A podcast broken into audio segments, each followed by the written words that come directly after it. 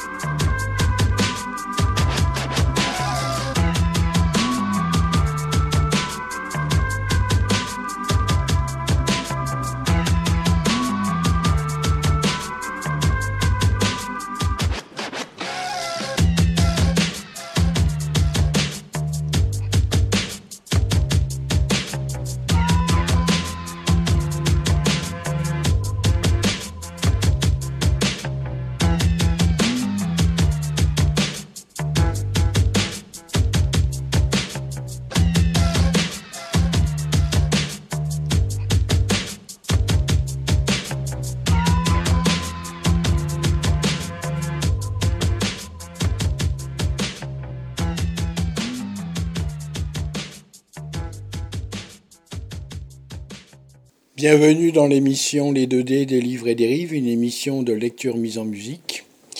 Aujourd'hui, c'est une nouvelle lecture d'un livre que j'ai trouvé dans mon casier. D'ailleurs, ça tombe bien parce que comme toutes les librairies sont fermées, j'ai pas fait d'achat de livres pour cette nouvelle lecture. Donc, vous allez avoir l'honneur de quelque chose d'inconnu pour moi et pour vous aussi. Euh, ça commence par le chapitre un, je vous donnerai le titre du livre plus tard. C'est risqué d'invoquer Belzébuth. Aussi concentré et minutieux qu'un moine trappiste sur une enluminure, Sherlock est assis à son bureau, penché sur un exercice de géométrie, quand son père surgit dans sa chambre telle une tornade en furie. « Où est-il ?» John Blindé se plante au milieu de la pièce, poing sur les hanches, le menton haut. Il toise son fils à la façon d'un redoutable chef viking. L'entrée de la bourrasque paternelle a fait bondir le jeune adolescent sur sa chaise, alors qu'il traçait un délicat trait à la règle sur une figure en forme de chapeau pointu. Résultat, un beau coup de stylo oblique et une vilaine rature en perspective. « Oh non, mince papa, mon cône de révolution !»« Allez, je t'écoute. Tu sais que dans notre famille, faute avouée est à moitié pardonnée. » Sherlock fait pivoter son tabouret, puis grimace une approbation, car il connaît les tarifs pour l'autre moitié. Au mieux, privation de dessert, au pire, une assignation en résidence pour tout le week-end, assortie d'une interdiction de tout contact avec les copains, mais c'est tout de même mieux qu'une condamnation pleine et entière. Bon, j'avoue, c'est moi qui ai piqué le pot de Nutella, mais c'est à cause d'Albert. Tu te fiches de moi, Sherlock. Euh, pas que je sache. C'est quoi le blême ? Euh, pardon, je veux dire, c'est quoi le souci, mon papa ? Sincèrement perplexe, le garçon se gratte le crâne sur lequel pousse une tignasse brune indomptable, comme sa maladresse légendaire, comme d'ailleurs aussi son goût impie pour les histoires de dragons et de sorciers. « J'ai beau me creuser, je ne vois pas. » Une voix dans le couloir chuchote alors.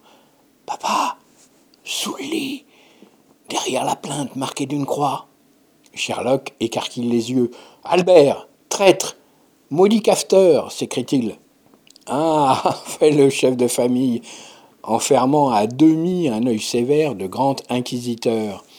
Le voici qui se jette à genoux sur la moquette, étire un bras sous le lit, farfouille, provoque un claquement et enfin se redresse en exhibant triomphalement l'objet du crime extirper de la cache ultra secrète du coupable. C'est un livre, mais pas n'importe quel livre. Un roman, s'étrangle le père, outré. Sherlock baisse le nez avant d'avouer d'un air affligé. Ben oui. Les dragons de l'Empire du Feu, lit John Blindé sur la couverture bleu nuit. Sherlock, tu es désespérant. Il feuillette quelques pages de l'ouvrage avec une moue écœurée, puis finit par vendre son verdict. Privé de dessert. Sherlock retrouve le sourire. Il s'attendait à pire. Huit jours. Le condamné déglutit, imaginant déjà la tête de vipère de son frère, qui se délectera sous son nez de ses délices sucrés devenus supplices sacrés. Et tu feras la vaisselle jusqu'à ce que j'en décide autrement. Les épaules du damné s'affaissent d'accablement, mais tout d'un coup, son corps se tend, car dans le couloir, la voix du mouchard vient d'émettre un immonde « yes » de victoire. Une fois son père sorti et la porte de sa chambre fermée, Sherlock s'assoit sur son lit. « Qu'est-ce que j'ai fait pour mériter ça ?» se lamente-t-il intérieurement. Pourtant, il ne manque de rien dans cette famille. Il a une mère tendre et attentionnée, un père sévère, mais juste et parfois rigolo. Un frère ? Non, lui c'est une plaie sur pattes, une damnation à lui tout seul. Hormis cela, il mange à sa faim et même très bien. Il a de l'argent de poche, plus que la moyenne de ses petits camarades de cinquième. Bref, il ne manque de rien. Oui, sauf que chez les blindés, on est atteint d'un syndrome comme on n'en voit nulle part ailleurs, inconnu même de la médecine psychiatrique. On souffre d'une trouille maladive de l'imaginaire. Cela se traduit par des effets dévastateurs sur la vie quotidienne. On exècre tout ce qui s'éloigne un tant soit peu de la réalité concrète, matérielle, physique, tangible. À commencer par les romans, les films ou les jeux vidéo. Autant dire qu'on a horreur de tout ce qui fait le bonheur d'un enfant ordinaire de treize ans. Et comme son frangin n'est pas ordinaire, en digne héritier de cette folie anti-imagination, il ne rate évidemment aucune occasion de le dénoncer, sinon il serait à peu près supportable. Les justifications que donnent ses parents à cette phobie de l'imaginaire sont très simples, paraît-il. Le songe, c'est le mensonge. La fiction, une abomination. L'imagination est une maladie qui fait perdre le sens des réalités. Rêver rend idiot. Chez les blindés, on trouve tous les jours une bonne occasion de se méfier de ces inventions de l'esprit qui ne servent à rien sinon à distraire et à se faire plaisir. Or, toute personne pleine de bon sens sait que le plaisir, ça ne sert à rien. Sherlock soupire. Bonjour, tristesse.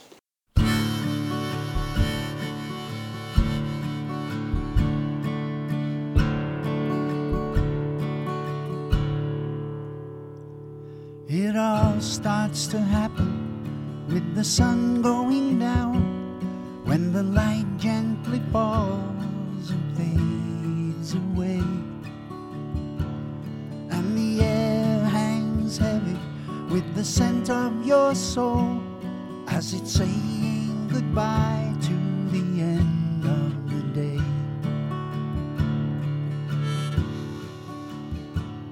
And it all begins with the kiss of a lifetime that's never been given and never been alone. And is it God-given mercy, this absence of touch? Should you love me at all? Could I love you this much? And I'm hearing your heart beat from the distance of memory. And with half of my heart, I respect your sad call. You can be who you are in this time of your trouble, this time that we're sharing before the last fall. And as I sit here and wonder about the fate of my being, the weight of my seeing you so far away, but I refuse to go under this fog of my loneliness when all of this heartache is heading my way. I'm seeing your soul through the eyes of eternity when all my resistance is fading away. And from the depths of this hole I can deal with your agony, hoping to help you in any way. And I'm hearing your heartbeat from the distance of memory, and with half of my heart I respect your sad call, but you can be who you are in this time of your trouble, this time that we're sharing before the last fall. And from where I am standing, what looks like adversity may be anxiety wrapped up in fear of failing to recognize the heartbeat of someone, of someone who wants you and sees you so clear. I can only tell you to follow your feelings and follow your heart to the end of the road. And you may find out when you finally get there an open a window or close up the door. And I'm hearing your heartbeat from the distance of memory, and with half of my heart I respect your sad call. You can be who you are in this time of your trouble, this time that we're sharing before the last fall.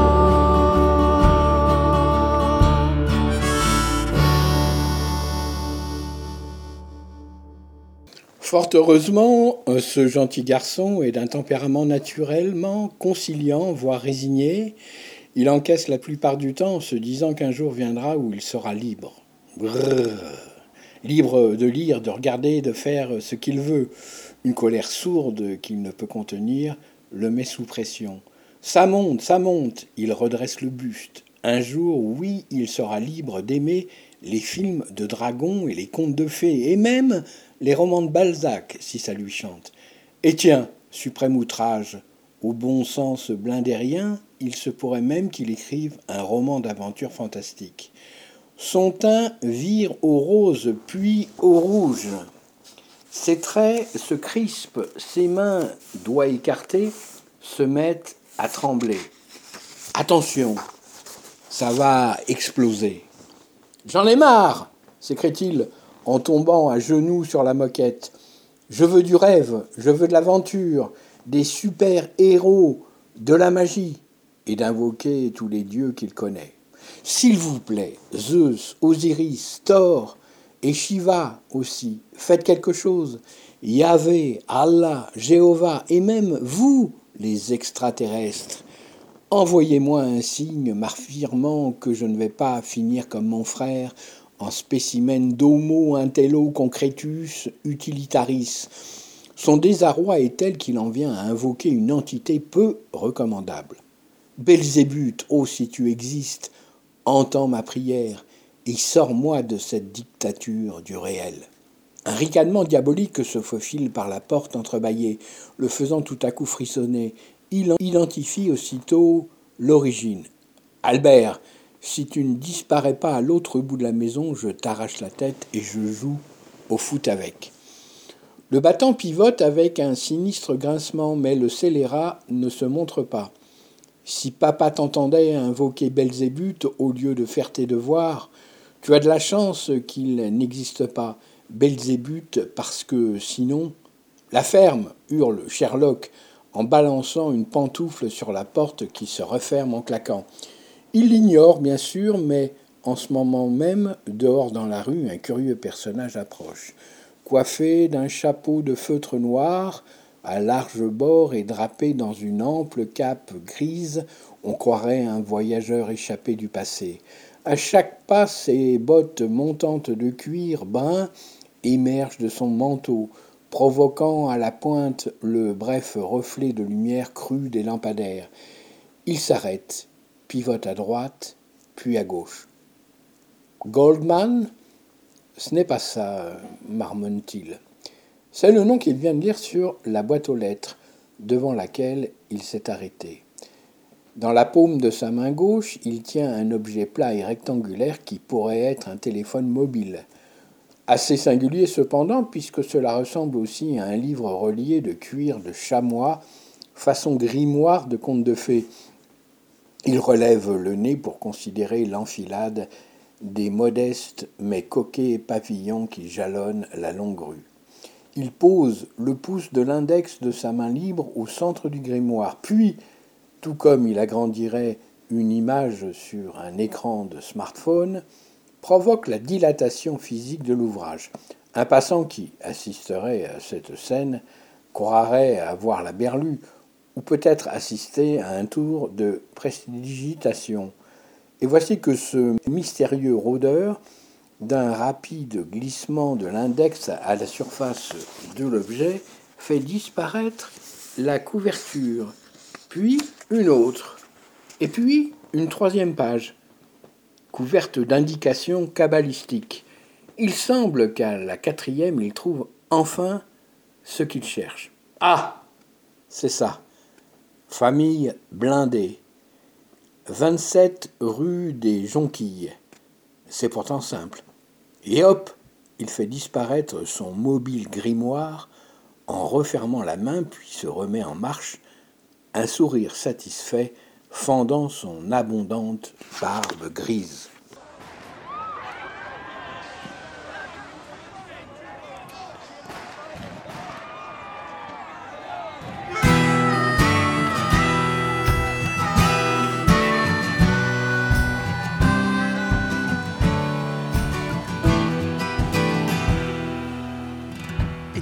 The day the world is breaking down, castles are turning into sand.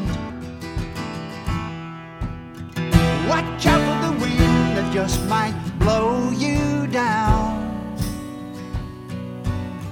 Some people are getting out of hand. In the heat of the night, the city lights the sky. There's smoke in the air for miles around. Watch out for the wind that just might pass you by. This city is burning to the ground.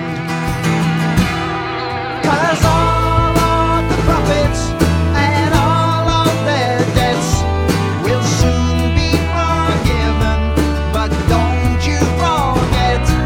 that all of the prophets they robbed you to get will not save their souls.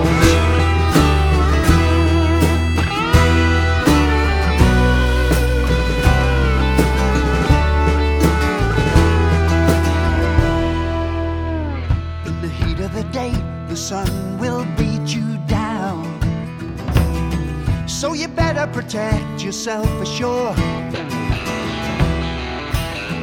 Watch out for the wind that's bound to come around. Some people can't take it anymore. 'Cause all of the prophets they want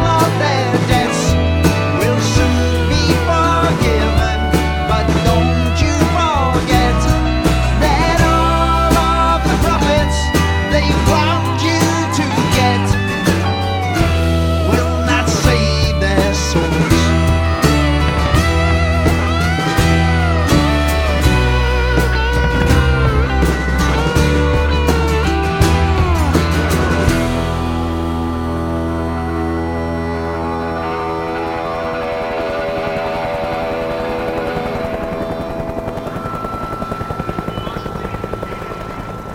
le marchand d'épopées.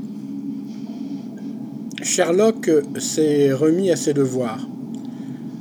Mais le moral, tellement plombé que son stylo lui paraît peser des tonnes.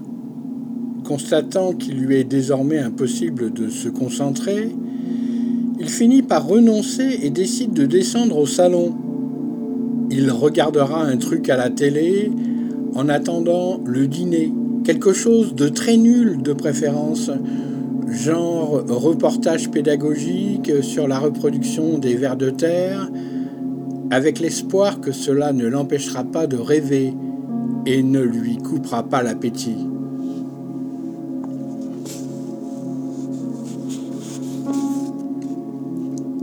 Il se lève de son bureau pour sortir de sa chambre avec le pas traînant d'un moine pénitent. C'est ainsi que, silencieux comme un sioux en chasse, il progresse à travers le couloir. Il ne manquerait plus que son diable de jumeaux ne l'entende. Ah, ils sont jumeaux. Et ne commette la funeste audace de se montrer. Car ce soir, son aîné de cinq minutes, le redoutable chevalier Sherlock, se sent capable de transformer son nez de fouine en groin de porc. Ou mieux, sa tête à claque en tronche de gobelin hideux. Il sourit en imaginant la tronche de ce cafard ainsi remodelé. C'est alors que le carillon de la porte d'entrée retentit. « Tiens, qui cela peut-il être ?» À tous les coups, c'est le voisin, encore en rupture d'une quelconque denrée. Ce vieux célibataire qui empeste le tabac n'est pas méchant, mais affreusement bavard et surtout envahissant. Sherlock s'apprête à faire discrètement demi-tour en haut de l'escalier pour échapper à l'intrus quand il entend sa mère ouvrir la porte d'entrée et s'enquérir.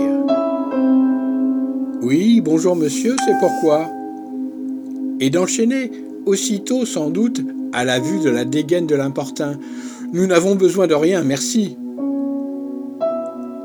Une voix d'homme âgé, douce mais ferme, réplique.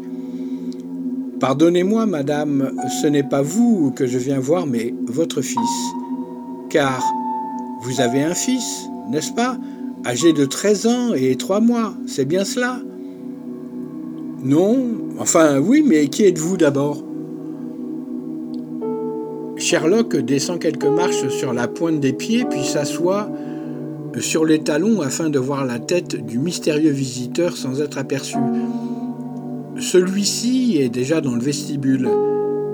Il a le visage dissimulé dans l'ombre d'un immense chapeau noir. Et même s'il ne tient pas un grand bâton de marche, cela suffit à Sherlock pour lui évoquer une sorte de Gandalf, le magicien de la génialissime saga du Seigneur des Anneaux de Tolkien. Le chapeau se soulève légèrement comme si l'inconnu avait capté la présence du garçon. Le voici qui s'avance encore dans le vestibule, avec l'assurance invasive d'un représentant de commerce sans scrupules. Madame Blindé doit reculer, de plus en plus méfiante, voire un peu effrayée. « Merci, lâche l'homme. Puis-je vous demander de l'appeler afin qu'il nous rejoigne dans votre salon ?»« Mais, mais enfin, monsieur Bredouille, euh, madame Blindé. John, John, nous avons de la visite. »« Ah, il s'appelle John, note l'homme. » J'aurais pourtant parié qu'il avait un prénom plus original, un prénom qui sonnerait comme celui d'un héros de roman.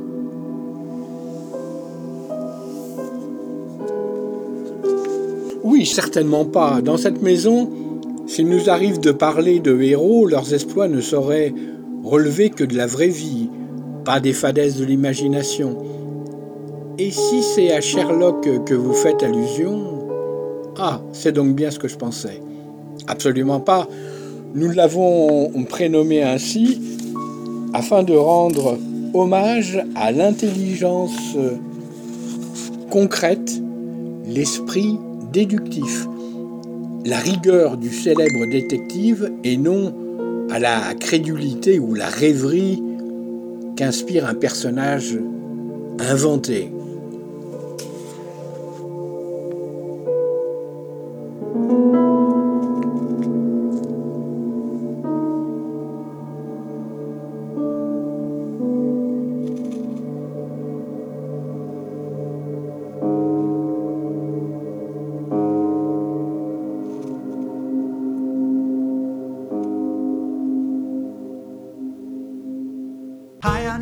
Side out of town, my grave just cannot hold me. Lying still beneath the stars, I'm cold and I am lonely. Kill me quick or kill me slow, my friends are not here with me. Lying over yonder in the soil, and both were murdered with me.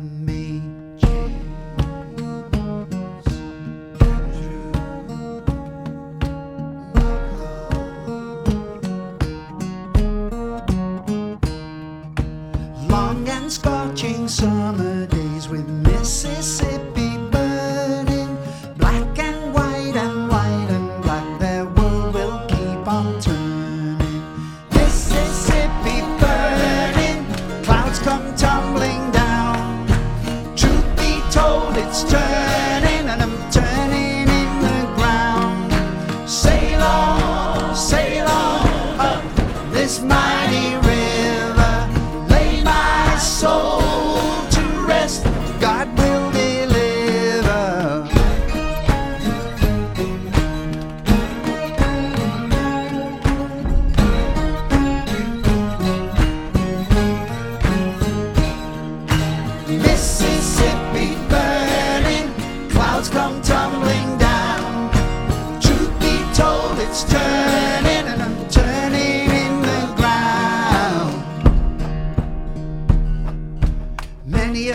So lost their life and we were just three of them. Arm in arm we stood our ground for something to believe in. Lynch the truth, it will not die, it just comes back to haunt us. Tell the truth and do not lie, our memory must be ageless. Sail on, sail on up this mighty river.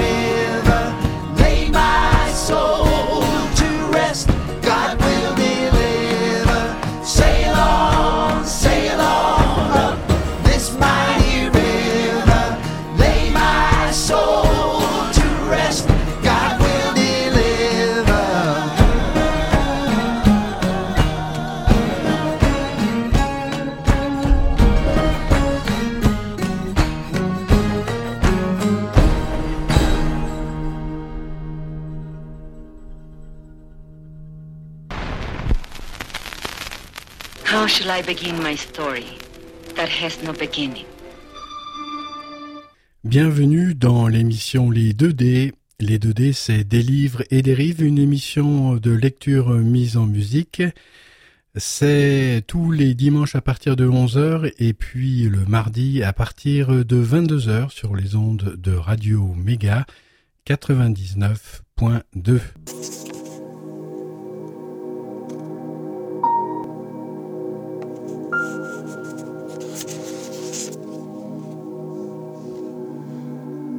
Sherlock connaît cette chanson par cœur, tout comme celle concernant son frère, puisque ses parents ont donné à celui-ci le même prénom que le génie des maths et de la physique, Albert Einstein.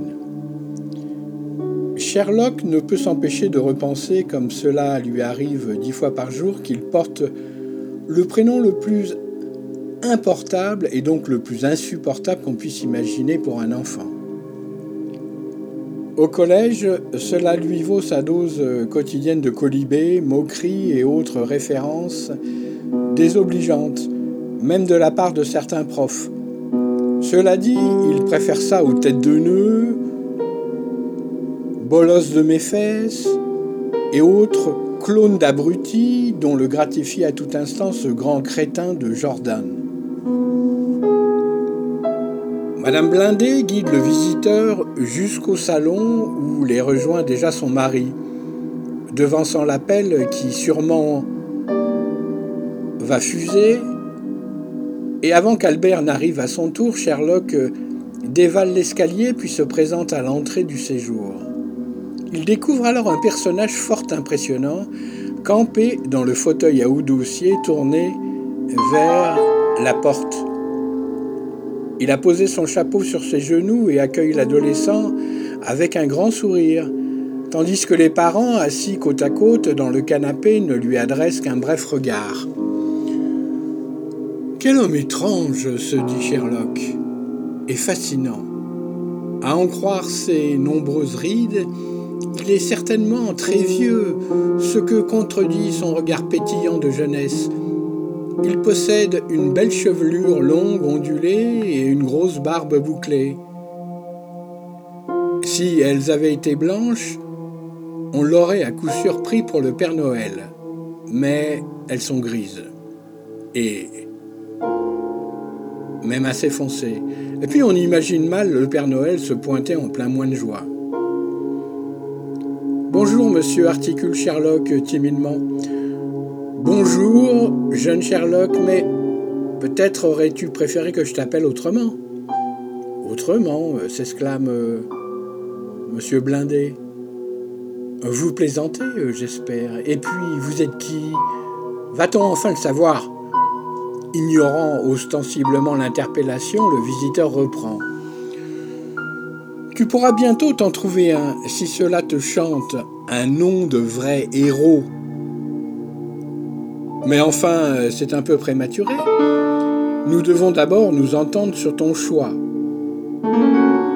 Mon choix, s'étonne Sherlock.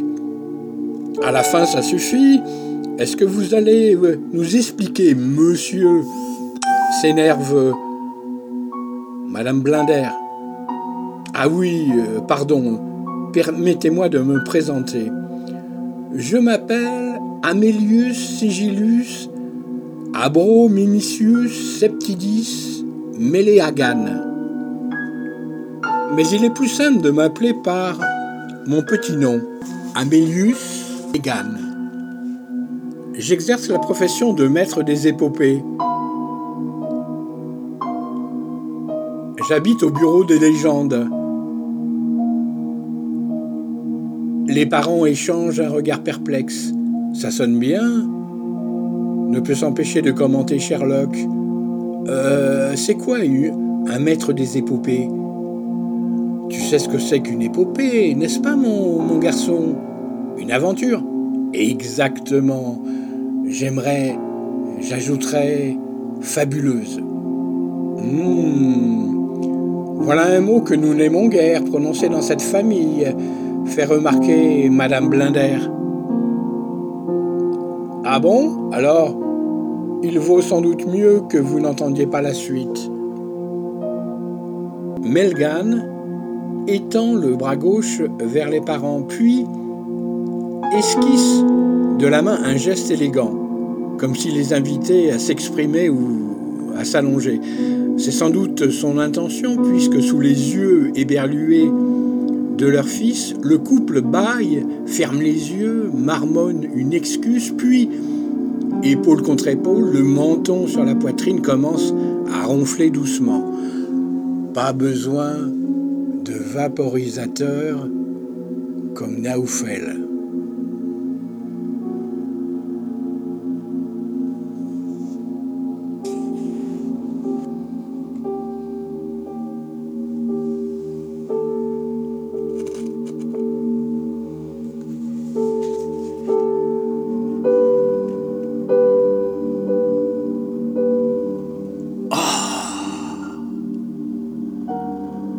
Vous avez fait ça comment ?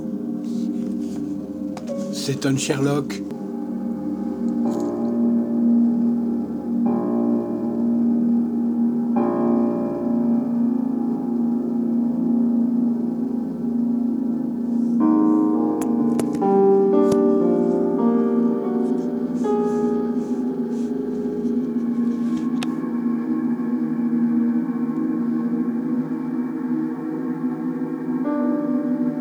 Ils viennent de très loin, ils viennent d'avant. pays paysan où il fallait apprendre à se baisser pour fendre la terre ou pour ramasser le sel que la mer a jeté. Regard très long et faut au passé, sans peine, sans joie ni regret, le complet du mariage et les robes blanches ne sortent plus guère que pour les dimanches.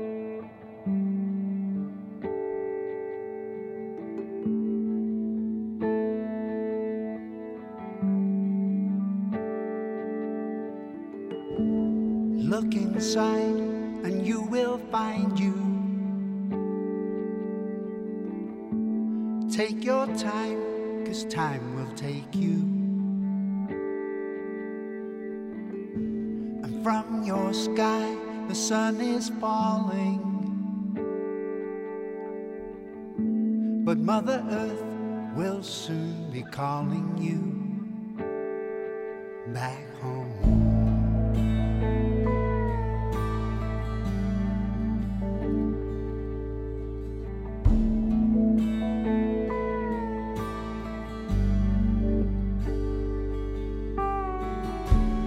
Dust to dust, ashes to ashes. At the speed of light, time slowly passes. And at the end, I guess nothing matters. You lived your life before the wind scattered you back home.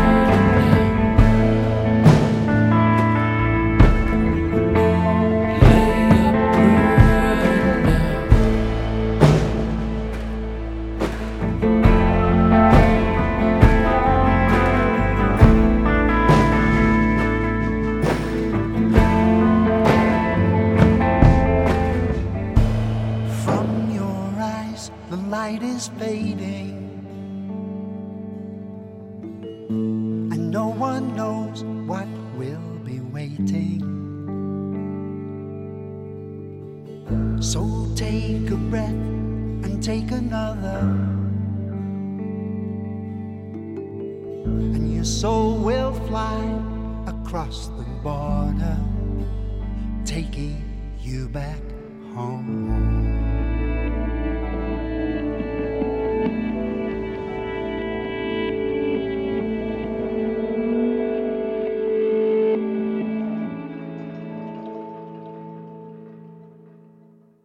Comme ça, élude le vieil homme, distraitement, je suis heureux de faire ta connaissance. Tu me parais être un garçon plein de potentiel. Ah bon ? Vous êtes sûr que c'est moi que... Absolument, j'ai entendu dire que tu serais prêt à tout pour vivre une aventure fabuleuse. Autrement appelée épopée. Or, cela tombe bien. J'ai justement tout un catalogue sur moi. Tu n'auras qu'à choisir. Approche, que l'on voit ça ensemble. Abasourdi, incapable d'analyser la situation, Sherlock obéit. Tel un enfant timide avec un nouveau professeur. Difficile de lire, dans le sourire de Melgan, une quelconque malignité. La situation appelle pourtant l'urgence des éclaircissements. Il se ressaisit brusquement, recule d'un pas, puis exige avec autorité. « Je suis désolé, monsieur, mais mes parents m'ont toujours appris à ne jamais discuter avec des inconnus. » Et ils ont bien raison. Mais ils sont là, n'est-ce pas ? Alors, tu ne risques rien, pour le moment, ajoute-t-il, avec cette fois un sourire qui évoque davantage un rictus de vieux sorcier sur le point de jeter un sort plutôt qu'un brave papy gâteau venu apporter un cadeau à son petit-fils. Il reprend. « Je suis donc un maître des épopées. Ça fait très sérieux, n'est-ce pas ? C'est pour rassurer les clients, car en vérité, je ne suis qu'un colporteur. Or, j'ai justement là de quoi combler tes souhaits les plus secrets. Puis-je te montrer ? » « Colporteur de quoi ? » s'enquiert le jeune garçon. « Eh bien justement, regarde. »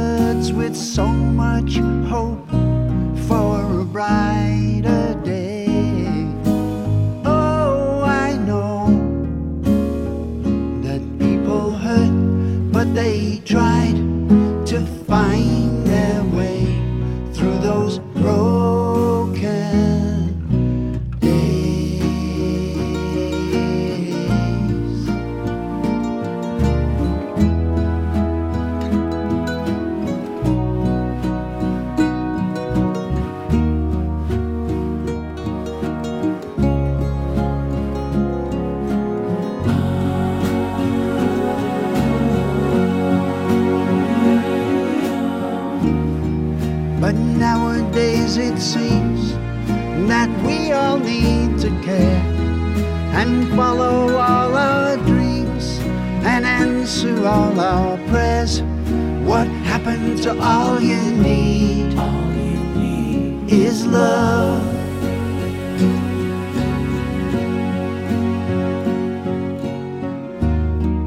And time will always pass. There goes another day. So slowly yet so fast that you can lose your way to these golden days.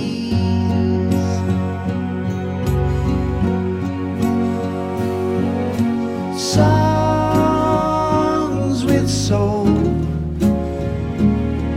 and words with so much hope for a brighter day.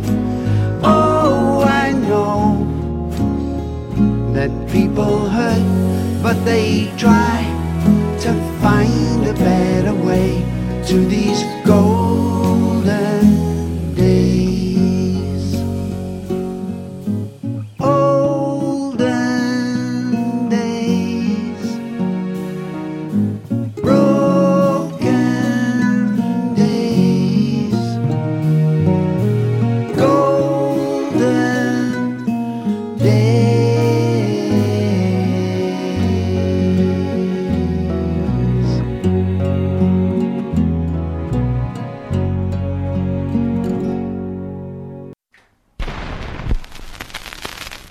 How shall I begin my story that has no beginning?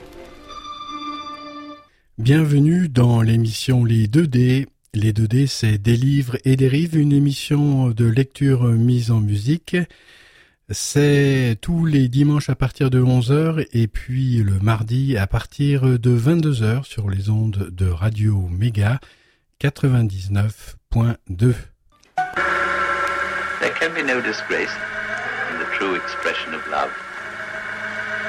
But without it, a man can be coarsened and degraded in mind, body, and soul.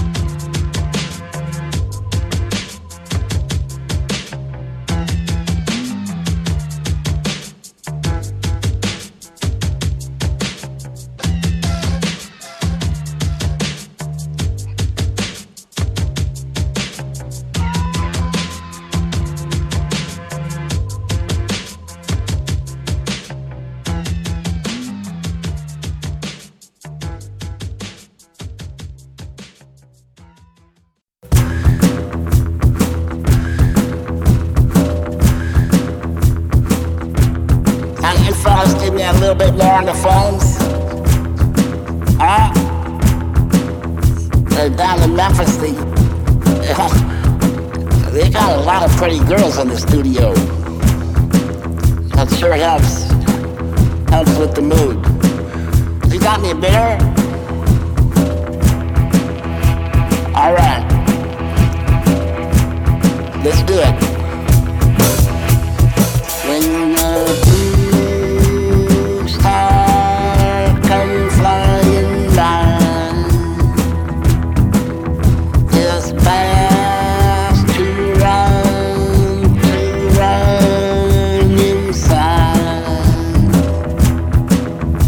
I find that may you love